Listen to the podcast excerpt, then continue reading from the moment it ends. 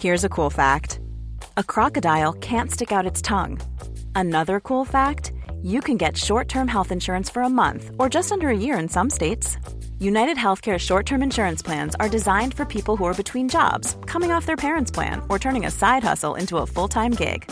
Underwritten by Golden Rule Insurance Company, they offer flexible, budget friendly coverage with access to a nationwide network of doctors and hospitals. Get more cool facts about United Healthcare short term plans at uh1.com.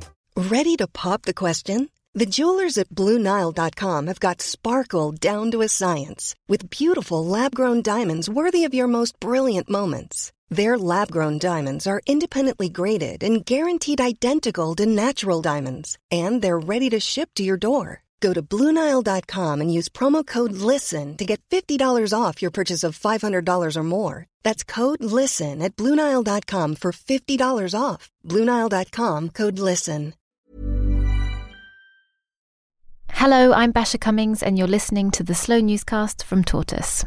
In this week's episode, my colleague Jeevan Vasagar investigates greenwashing and the case of a whistleblower, a woman called Desiree Fixler, a high flyer in the world of finance working for a company that manages billions in investments.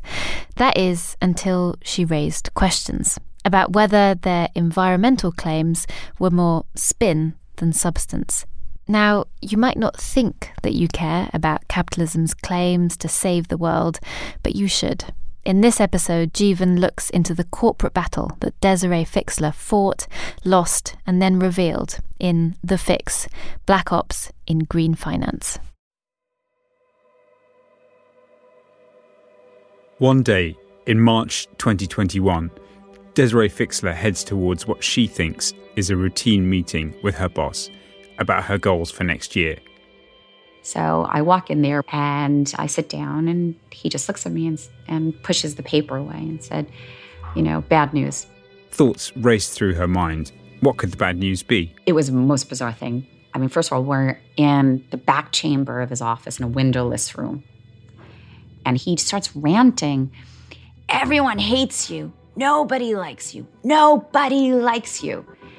I, I don't. I, am just sitting there, and I'm not. I just. I, am just um, like po- like just sitting there, and not reacting. And he just keeps ranting this stuff. Nobody like you. Everybody hates you. You communicate bad. And now, like, I'm like, I just remember sitting there, like, wait, are you kidding? And I asked, are you firing me? And he said, no. And he said, but you should leave. And I just walk out shell shocked. This scene takes place in the Frankfurt offices of DWS, a company that manages investments, billions of dollars of investments. And Desiree Fixler is the company's chief sustainability officer. It's a really senior role. And in the weeks leading up to this meeting with her boss, the chief executive Asoka Wöhrmann, she had highlighted major problems at the company. Basically, some of the claims they'd been making about how sustainable their investments were just didn't seem to add up. This is Desiree's story. It's the story of how that meeting with her boss set off a chain of events that's put a question mark against the way a multi billion dollar industry operates. An industry that's been claiming for years that it can help save the planet. The idea, in a nutshell, was about showing investors where their money goes. And more than that, it could even protect the environment from the worst impacts of businesses. In the end, you might have a sense that Desiree did change the world but maybe not in the way she imagined. I'm Jeevan Vasagar. You're listening to the Slow Newscast from Tortoise. Today, The Fix Black Ops in Green Finance. So, my name is Desiree Fixler, and I suppose these days I'm considered an activist. So, I focus on reforming the ESG investing uh, market.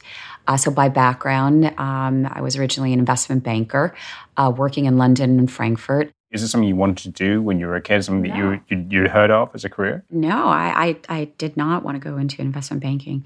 I wanted to be a spy. I wanted to join the CIA. I studied international relations at the London School of Economics. Um, but by the time I graduated, the Cold War was over. Why did you want to be a spy? I don't know. Oh, I don't know. I just it seemed exciting and mission driven, purpose driven, power driven. You know, just the, the, the whole, you know, growing up in the 70s and 80s during this mad Cold War, it seemed the exciting place to be, right? To fight the good fight. So um, I was a bit idealistic and also like a little bit power hungry and wanting to see everything.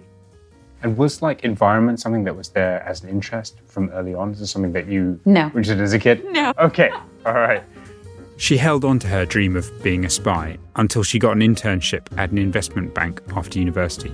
I think it was like day two. I knew this was meant for me. I was on the trading floor and all the adrenaline, the crazy, very mathematical. And I just knew this is like hand in glove, this is me. I started in 1994. And even though it was really tough and stressful, and you know, especially when you're young, you get yelled at a lot, constantly being yelled at, um, you learn. So I had a good 10 years, very linear career, Merrill Lynch, Deutsche Bank, JP Morgan. I absolutely loved it, but I also got caught up into it. Right. And I became part of this whole everything's about money and the bonus. And, you know, I started losing myself, becoming that quintessential like wanker banker, just money obsessed and, you know, status obsessed and drifting off into that like 1% bubble, just becoming too materialistic.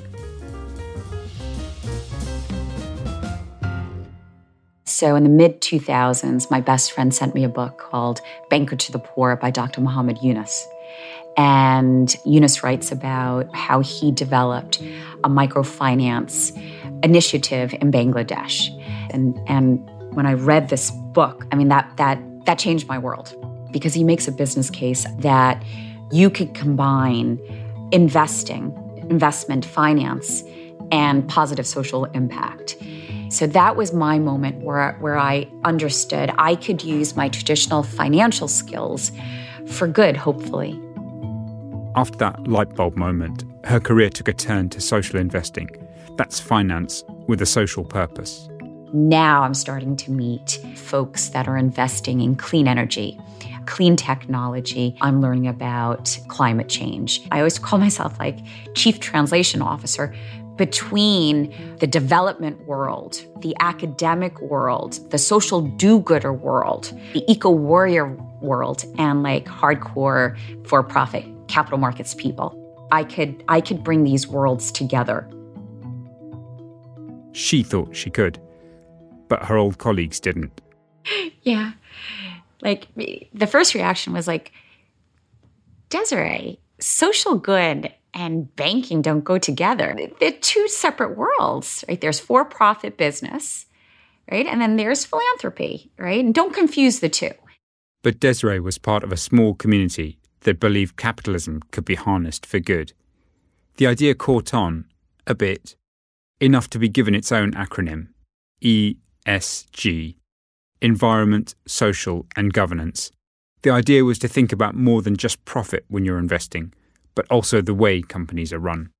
In banking in the mid 2000s, I mean, I'll, be honest, this stuff, impact investing, ESG was fringe, right? It was a niche market.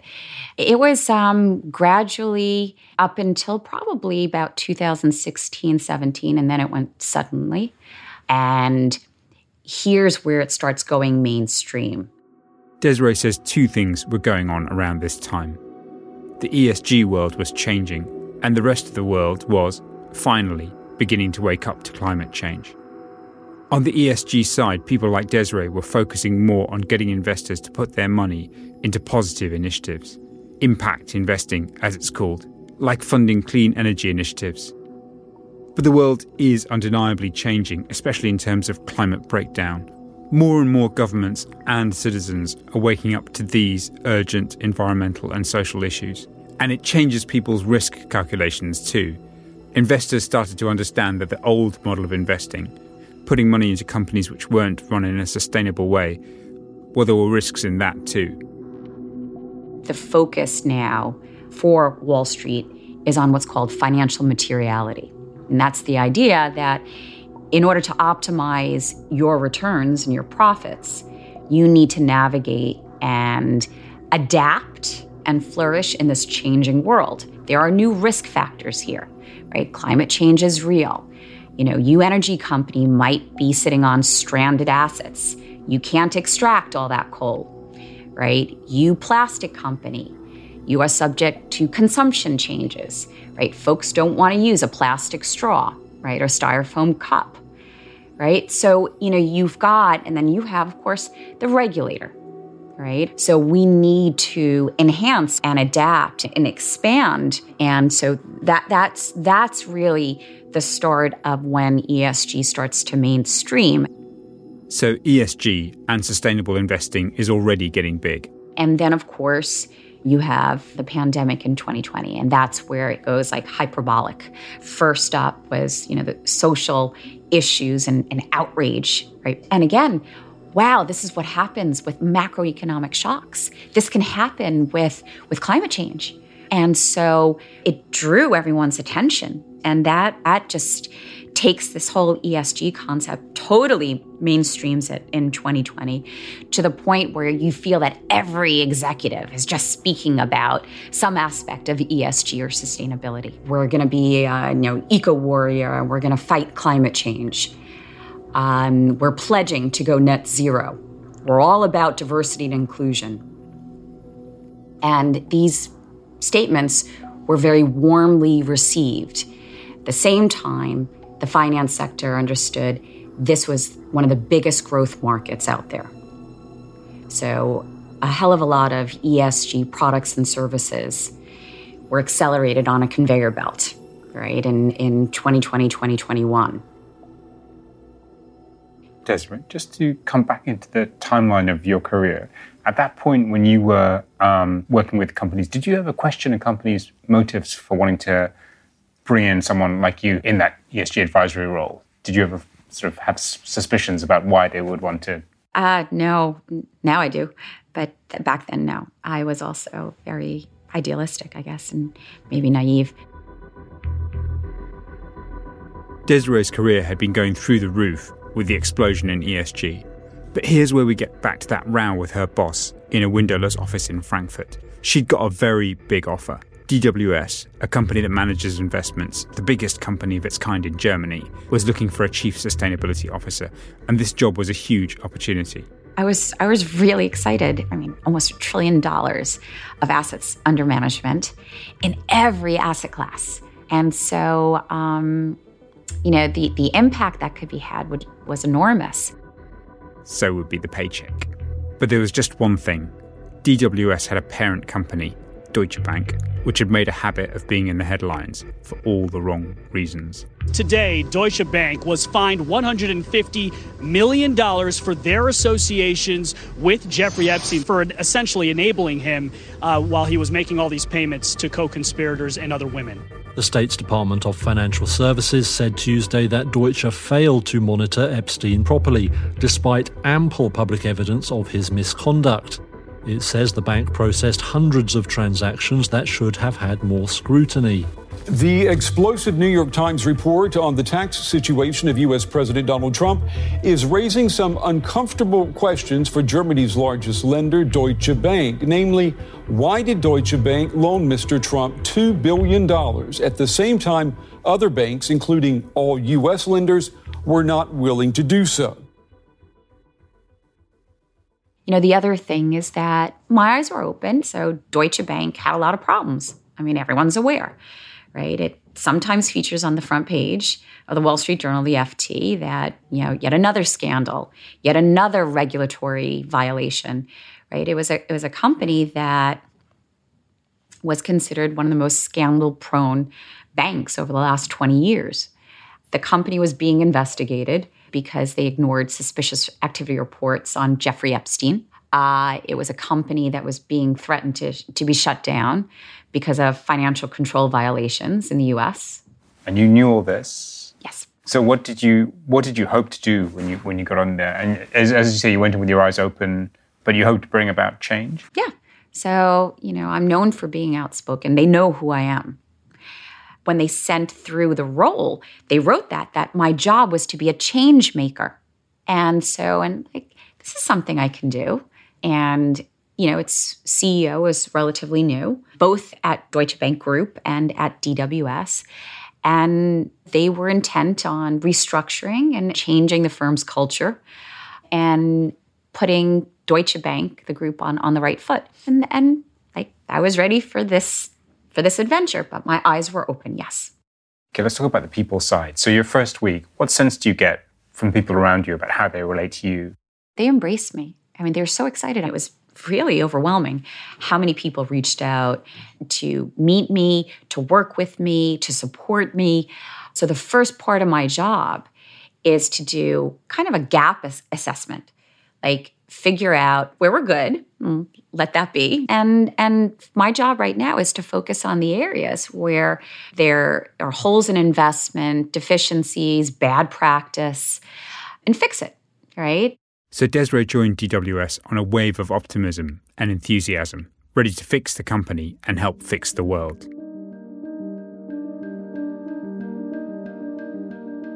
The way things worked inside DWS was that they had an internal system that looked at how good companies were on a bunch of environmental, social, and governance measures, and it gave them a score.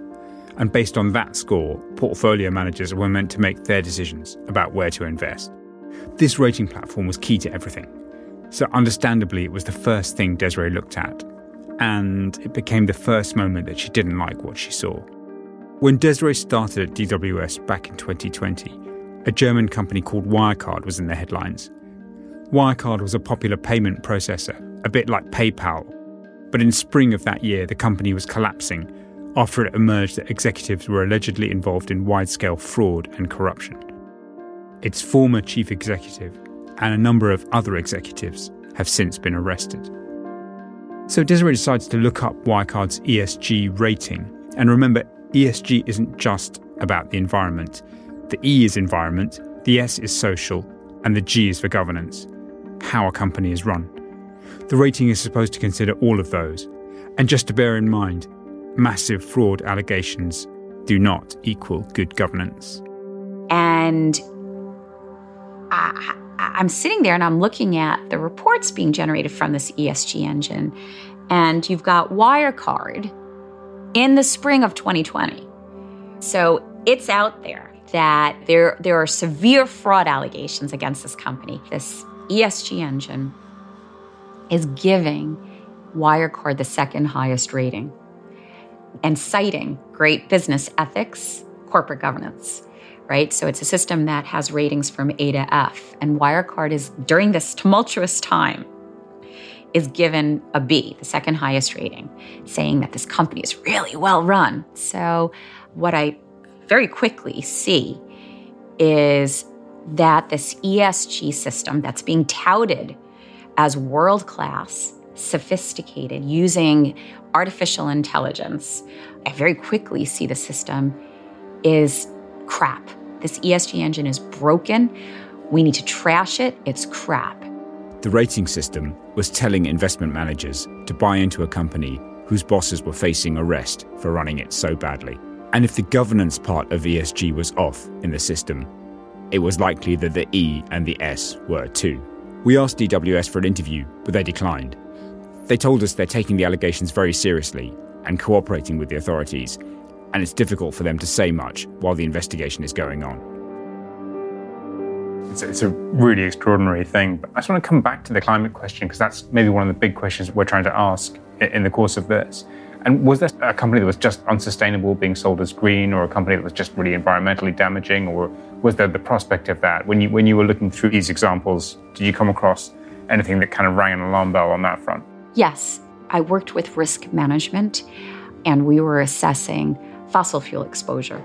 And alarm bells went off because thing investments that have severe climate risk, right? So these severe risk investments should be getting an F rating. And what I picked up on is that the system is being more gentle with it, giving it, given these severe risks, these climate severe risk investments better ratings. What kinds of climate risk, Desiree? Coal, coal investments, fracking, um, oil sands. This is something that Desiree has never said publicly, But the DWS system seemed to be giving gentler ratings to companies that posed big climate risks. That's huge. The system is not supposed to be there to rationalize right, a dirty investment. The system is supposed to be there to flag the risk. Right? That's what ESG is about. And so something was was off. And it gets very, very complicated. But just in summary, I believe that their risk assessment system was rigged a bit. That's the best way to put it.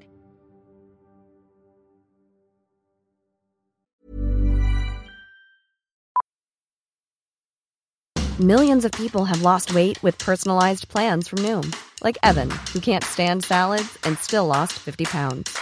Salads, generally, for most people, are the easy button, right? For me, that wasn't an option. I never really was a salad guy. That's just not who I am. But Noom worked for me. Get your personalized plan today at Noom.com. Real Noom user compensated to provide their story. In four weeks, the typical Noom user can expect to lose one to two pounds per week. Individual results may vary. One size fits all seems like a good idea for clothes until you try them on. Same goes for healthcare. That's why United Healthcare offers flexible, budget friendly coverage for medical, vision, dental, and more. Learn more at uh1.com. It's that time of the year. Your vacation is coming up. You can already hear the beach waves, feel the warm breeze, relax, and think about work. You really, really want it all to work out while you're away. Monday.com gives you and the team that peace of mind. When all work is on one platform and everyone's in sync, things just flow wherever you are. Tap the banner to go to Monday.com.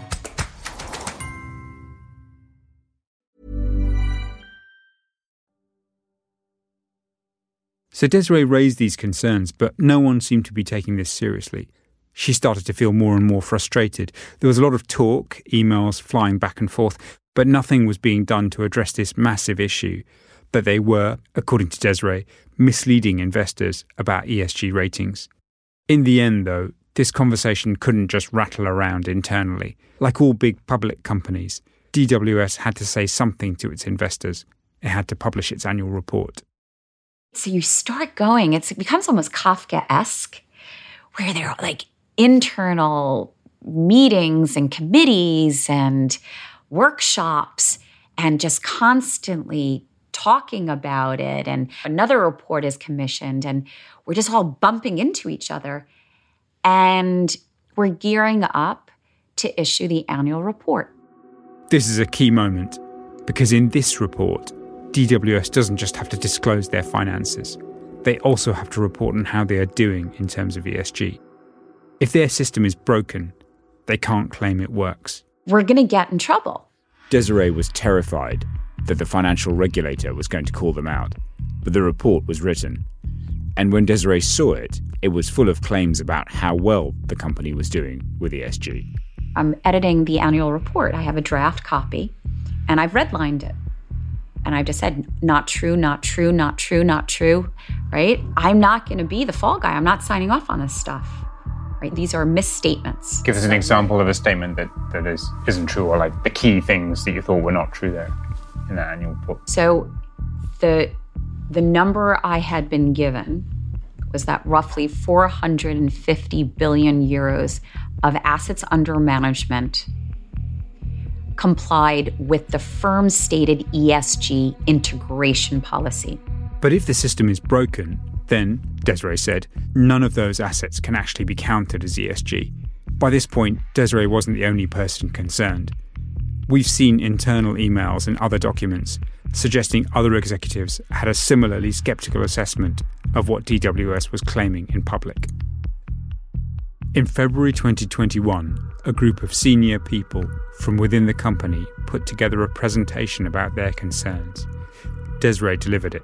I deliver it.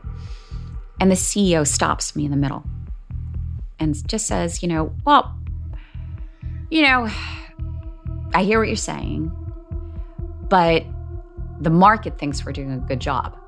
The chief executive sends people on the team an internal marketing slide featuring quotes from analysts calling DWS a leader in ESG. I just, of course, I immediately responded. Yeah, the market is, the sell side analysts are saying that because you're telling them that We, the company, are self reporting this stuff. They're just regurgitating what we're saying. But I'm telling you, that's not true. That we have to stop that. That's called propaganda. Here's the reality check. Did you understand from the CEO's reaction that this was no, kind of fatal? I didn't. I didn't know it was fatal. I knew he wasn't going to be happy with me. It never occurred to me that he would fire the sustainability officer. But that is what happened.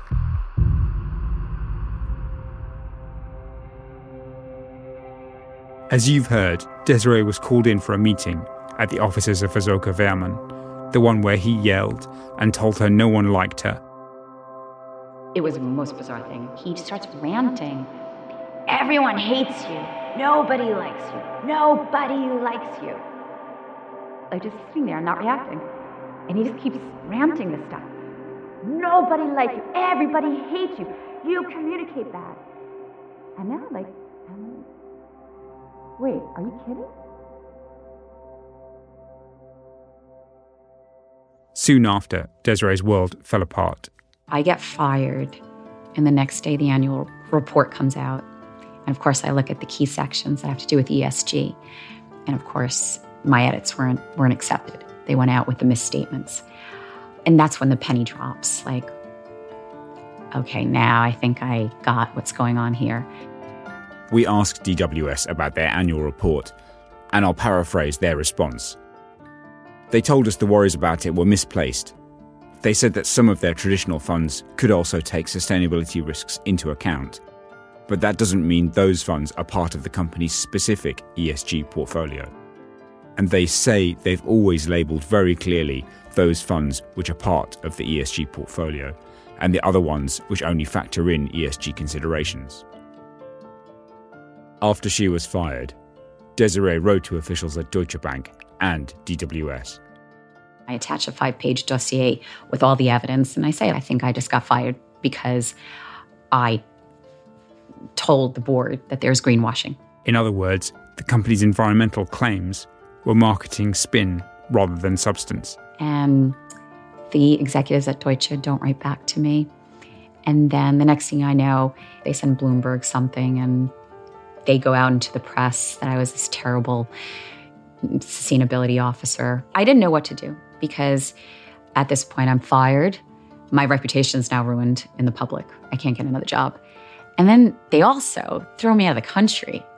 So they immediately revoke my work permit and I have to leave Germany. So I'm homeless.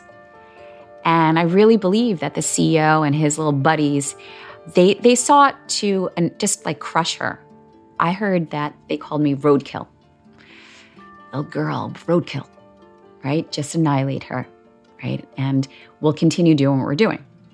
The market believes in us, right? And we've gotten away with it.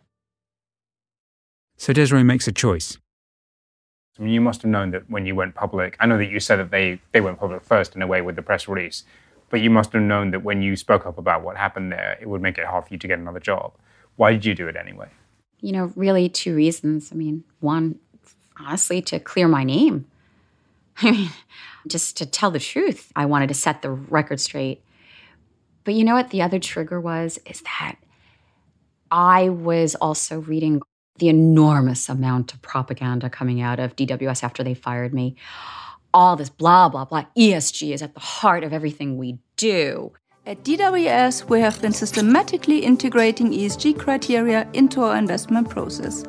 ESG, we believe, will remain high on investors' agendas in 2019. Most notably, we have developed a highly sophisticated ESG analyze tool, the ESG Engine. At DWS, the integration of ESG information is an integral part of our investment process.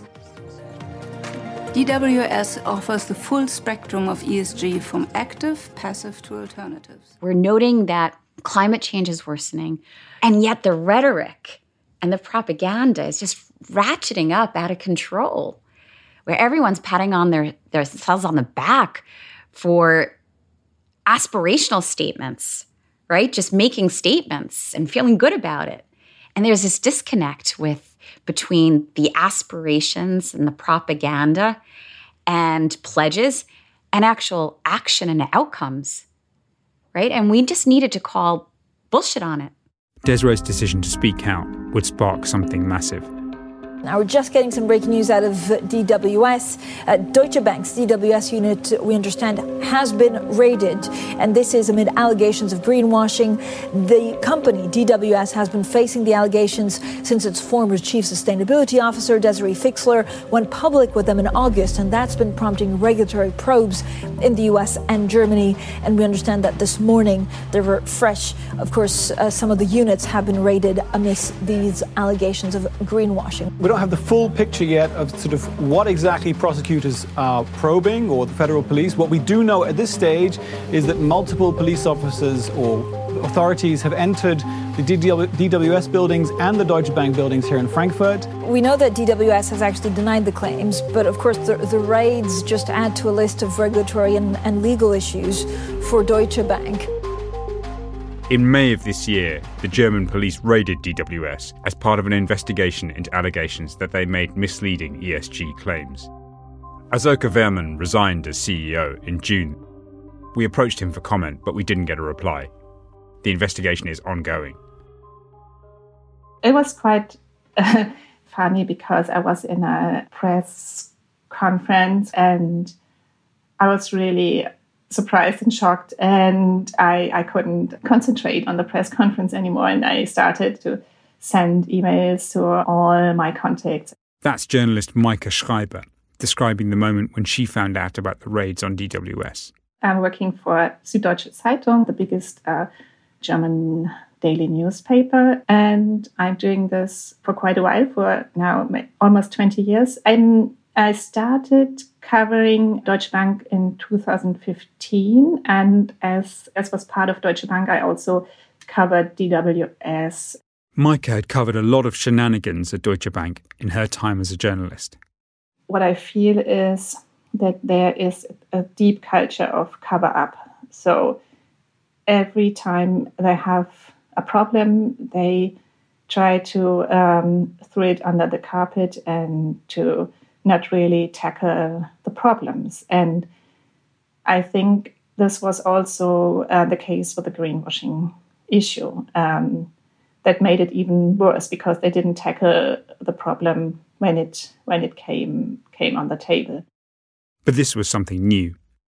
We asked Deutsche Bank about Maike's comments, and they said they strongly reject the allegation about how they handle misconduct reports. Deutsche Bank said they investigate all allegations of possible misconduct comprehensively. She started reporting on the greenwashing allegations, and one of the funds she decided to look at was the DWS fund, Top Dividende. It is the largest mutual fund in Germany, and it's now worth 20 billion euros.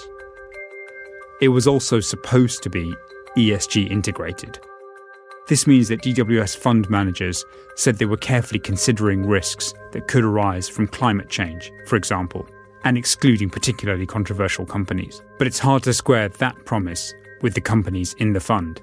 For example, DWS explicitly mentioned tobacco as a business area whose influence on the society is rated negatively. So um, and then we found out that Top Dividende invested more than 1,800 millions, uh, so a lot in such tobacco companies like British American Tobacco, Philip Morris, and Imperial Brands. So DWS itself says on its own website that tobacco companies are bad for society, and yet this ESG fund is full of them. They've since ditched the tobacco companies from the fund, but you could say the new lineup isn't much better. The top company is TC Energy, a Canadian business that operates natural gas and oil pipelines. The top 10 holdings include BHP, the world's biggest mining company, Shell, and Total. And when Maike read the small print about this fund, it said something startling. Even though the entire fund is marketed as ESG integrated, DWS says only 60% of the companies in this fund meet ESG standards. A full 40% of the companies included in this ESG fund don't meet any ESG standards at all. So 40% are, are dirty or whatever. So this is quite amazing given the greenwashing allegations from last year. This isn't just a story about one company. What happened at DWS has sent ripples through the whole industry. So, my name is Tariq Fancy. I used to be BlackRock's chief investment officer for sustainable investing Tariq has been watching what happened at DWS closely. The fact that regulators on both sides of the Atlantic are stepping up finally to hold companies to their word is a useful thing. I also worry, though, it's a bit of a distraction, right? Because they're effectively going to these companies and saying, hey, this stuff you're saying you're doing, you should at least be doing it. The fundamental bigger problem that I have, this stuff doesn't even work even if they did it well. Tariq's journey was remarkably similar to Desiree's. He was once the chief sustainability officer at the asset manager BlackRock before becoming disillusioned with ESG. You know, the biggest thing for me was that I realized it's actually harmful. So the original conception I had was that this is giving wheatgrass to a cancer patient, right? There's no reason to believe wheatgrass juice is not going to harm the cancer patient, but it's not going to help. And then I started wondering if it was something worse because I left the industry. And then I would go and talk to people, and they were getting really excited about sustainable investing, right? Because they were seeing all this marketing coming out of Wall Street saying these magical new green products that you could buy, footnote, with higher fees, footnote two, that have no impact, right? But you can buy these things and feel good about yourself. So I knew it didn't work.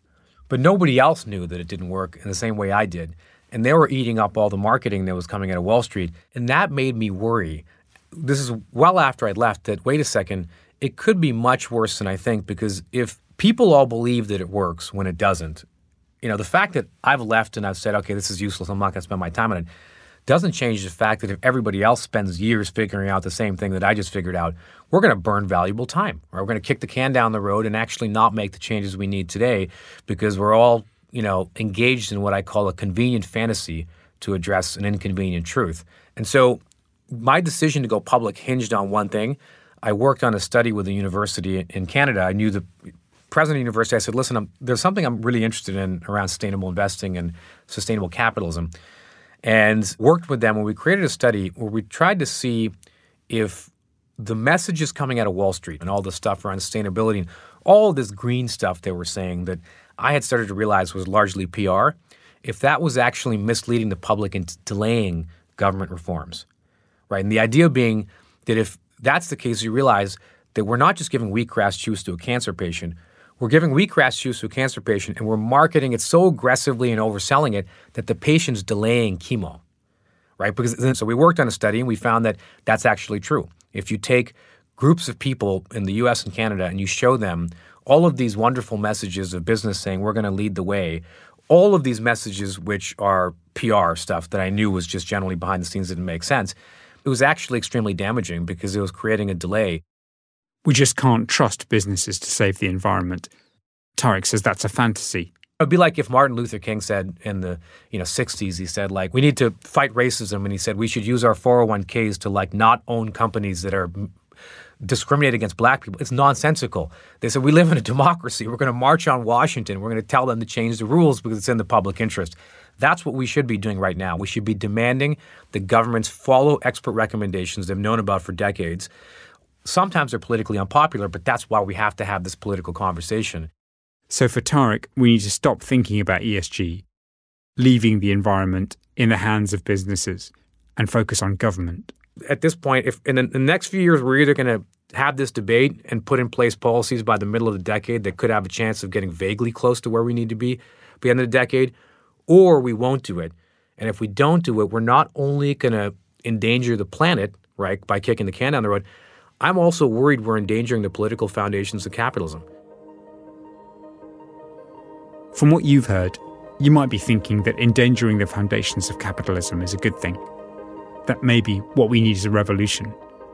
But that doesn't seem very likely. Desiree went into ESG investing to change the world, and she's certainly made waves. What she's exposed could change the way that finance operates and the claims that money men are able to make about investments. But where does she think real change will come from? Just want to ask for a couple of reflections on what happened. We're saying like the power of finance to change the world, the Muhammad Yunus book. Do you still think that's the case, or do you think that you've been a bit disillusioned by this experience? I mean, do you think that it is still possible if you have these enormous problems like climate change? Is it really the case that, that money can be moved to fix this kind of problem? Uh, no. Uh, so the, the answer to your question is yes, I was a bit too idealistic, well intentioned, but a bit clueless before. And so, no, I'm a firm believer that today the capital markets can't do it. By itself. That voluntary actions cannot solve these problems. We need mandatory action. We need the government stepping in, right? We need legislation, right, to confront climate change, to fight it. Telling people how to invest never works. Reminding people that if you lie, we'll arrest you. That works. Well, she couldn't care less about society. We need governments coming in, both with financial regulation on more disclosure and then actual legislation, whether it's a carbon tax or a full working, you know, cap and trade system, and then the capital markets will follow. Then there's a role for the capital markets. Do you think that it is what you're saying that there is a role for sustainable investing?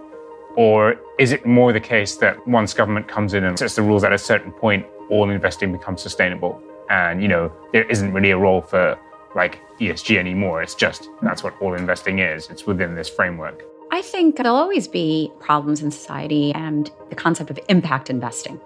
It's up to everyone to make their own decisions.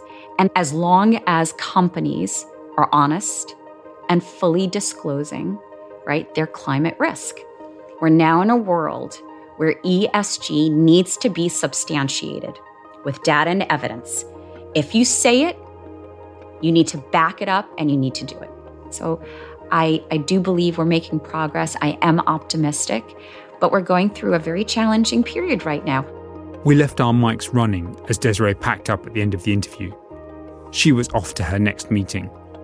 She's still in the ESG world, advising venture capital funds on sustainable investing. She's done well for herself, even in this post DWS life.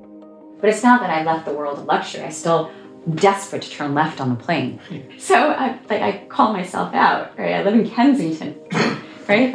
but, but again, right? I, you know, I, it's my life and I want to also enjoy it. But at the same time, right? I'm a flawed human being and I'm full of contradictions, right? But I like to call things out, but yeah. But she wants to do things differently than she did before, back when she worked for DWS. I believe that I was one of the distractors, and now I have to stop distracting, and I need to focus the government. That is, right? Now, I can still help the capital markets, they're not mutually exclusive, right? But the government has to act 1st mm-hmm. right? And I can't, I'm no longer going to be the whitewash for the corporate world, the ESG wash, right?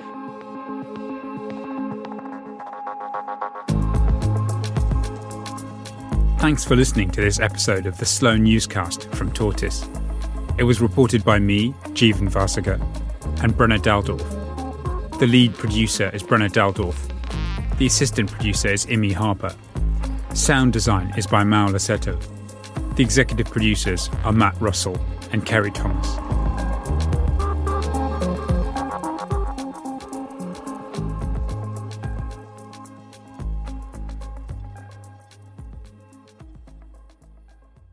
Thank you so much for listening to this episode of the Slow Newscast. If you like what we do, you like our story.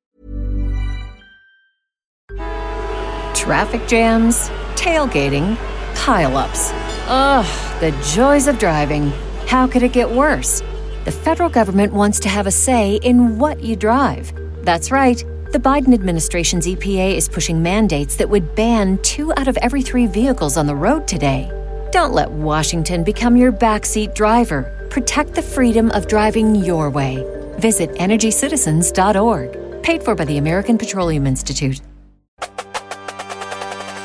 Does what's going on in the American election scare and bemuse you in equal measure? Want to know what Biden and Trump are up to without tearing your hair out? Then you need to listen to American Friction, the brand new podcast about the countdown to the big vote in November from the makers of Oh God What Now, The Bunker, and Paper Cuts. Every Friday, we'll speak to leading experts and blockbuster commentators from the United States to explain the latest news and the big issues behind the vote. That's American Friction with me, Jacob Jarvis. Me, Chris Jones. And me, Nikki McCann Ramirez. Out every Friday, wherever you get your podcasts.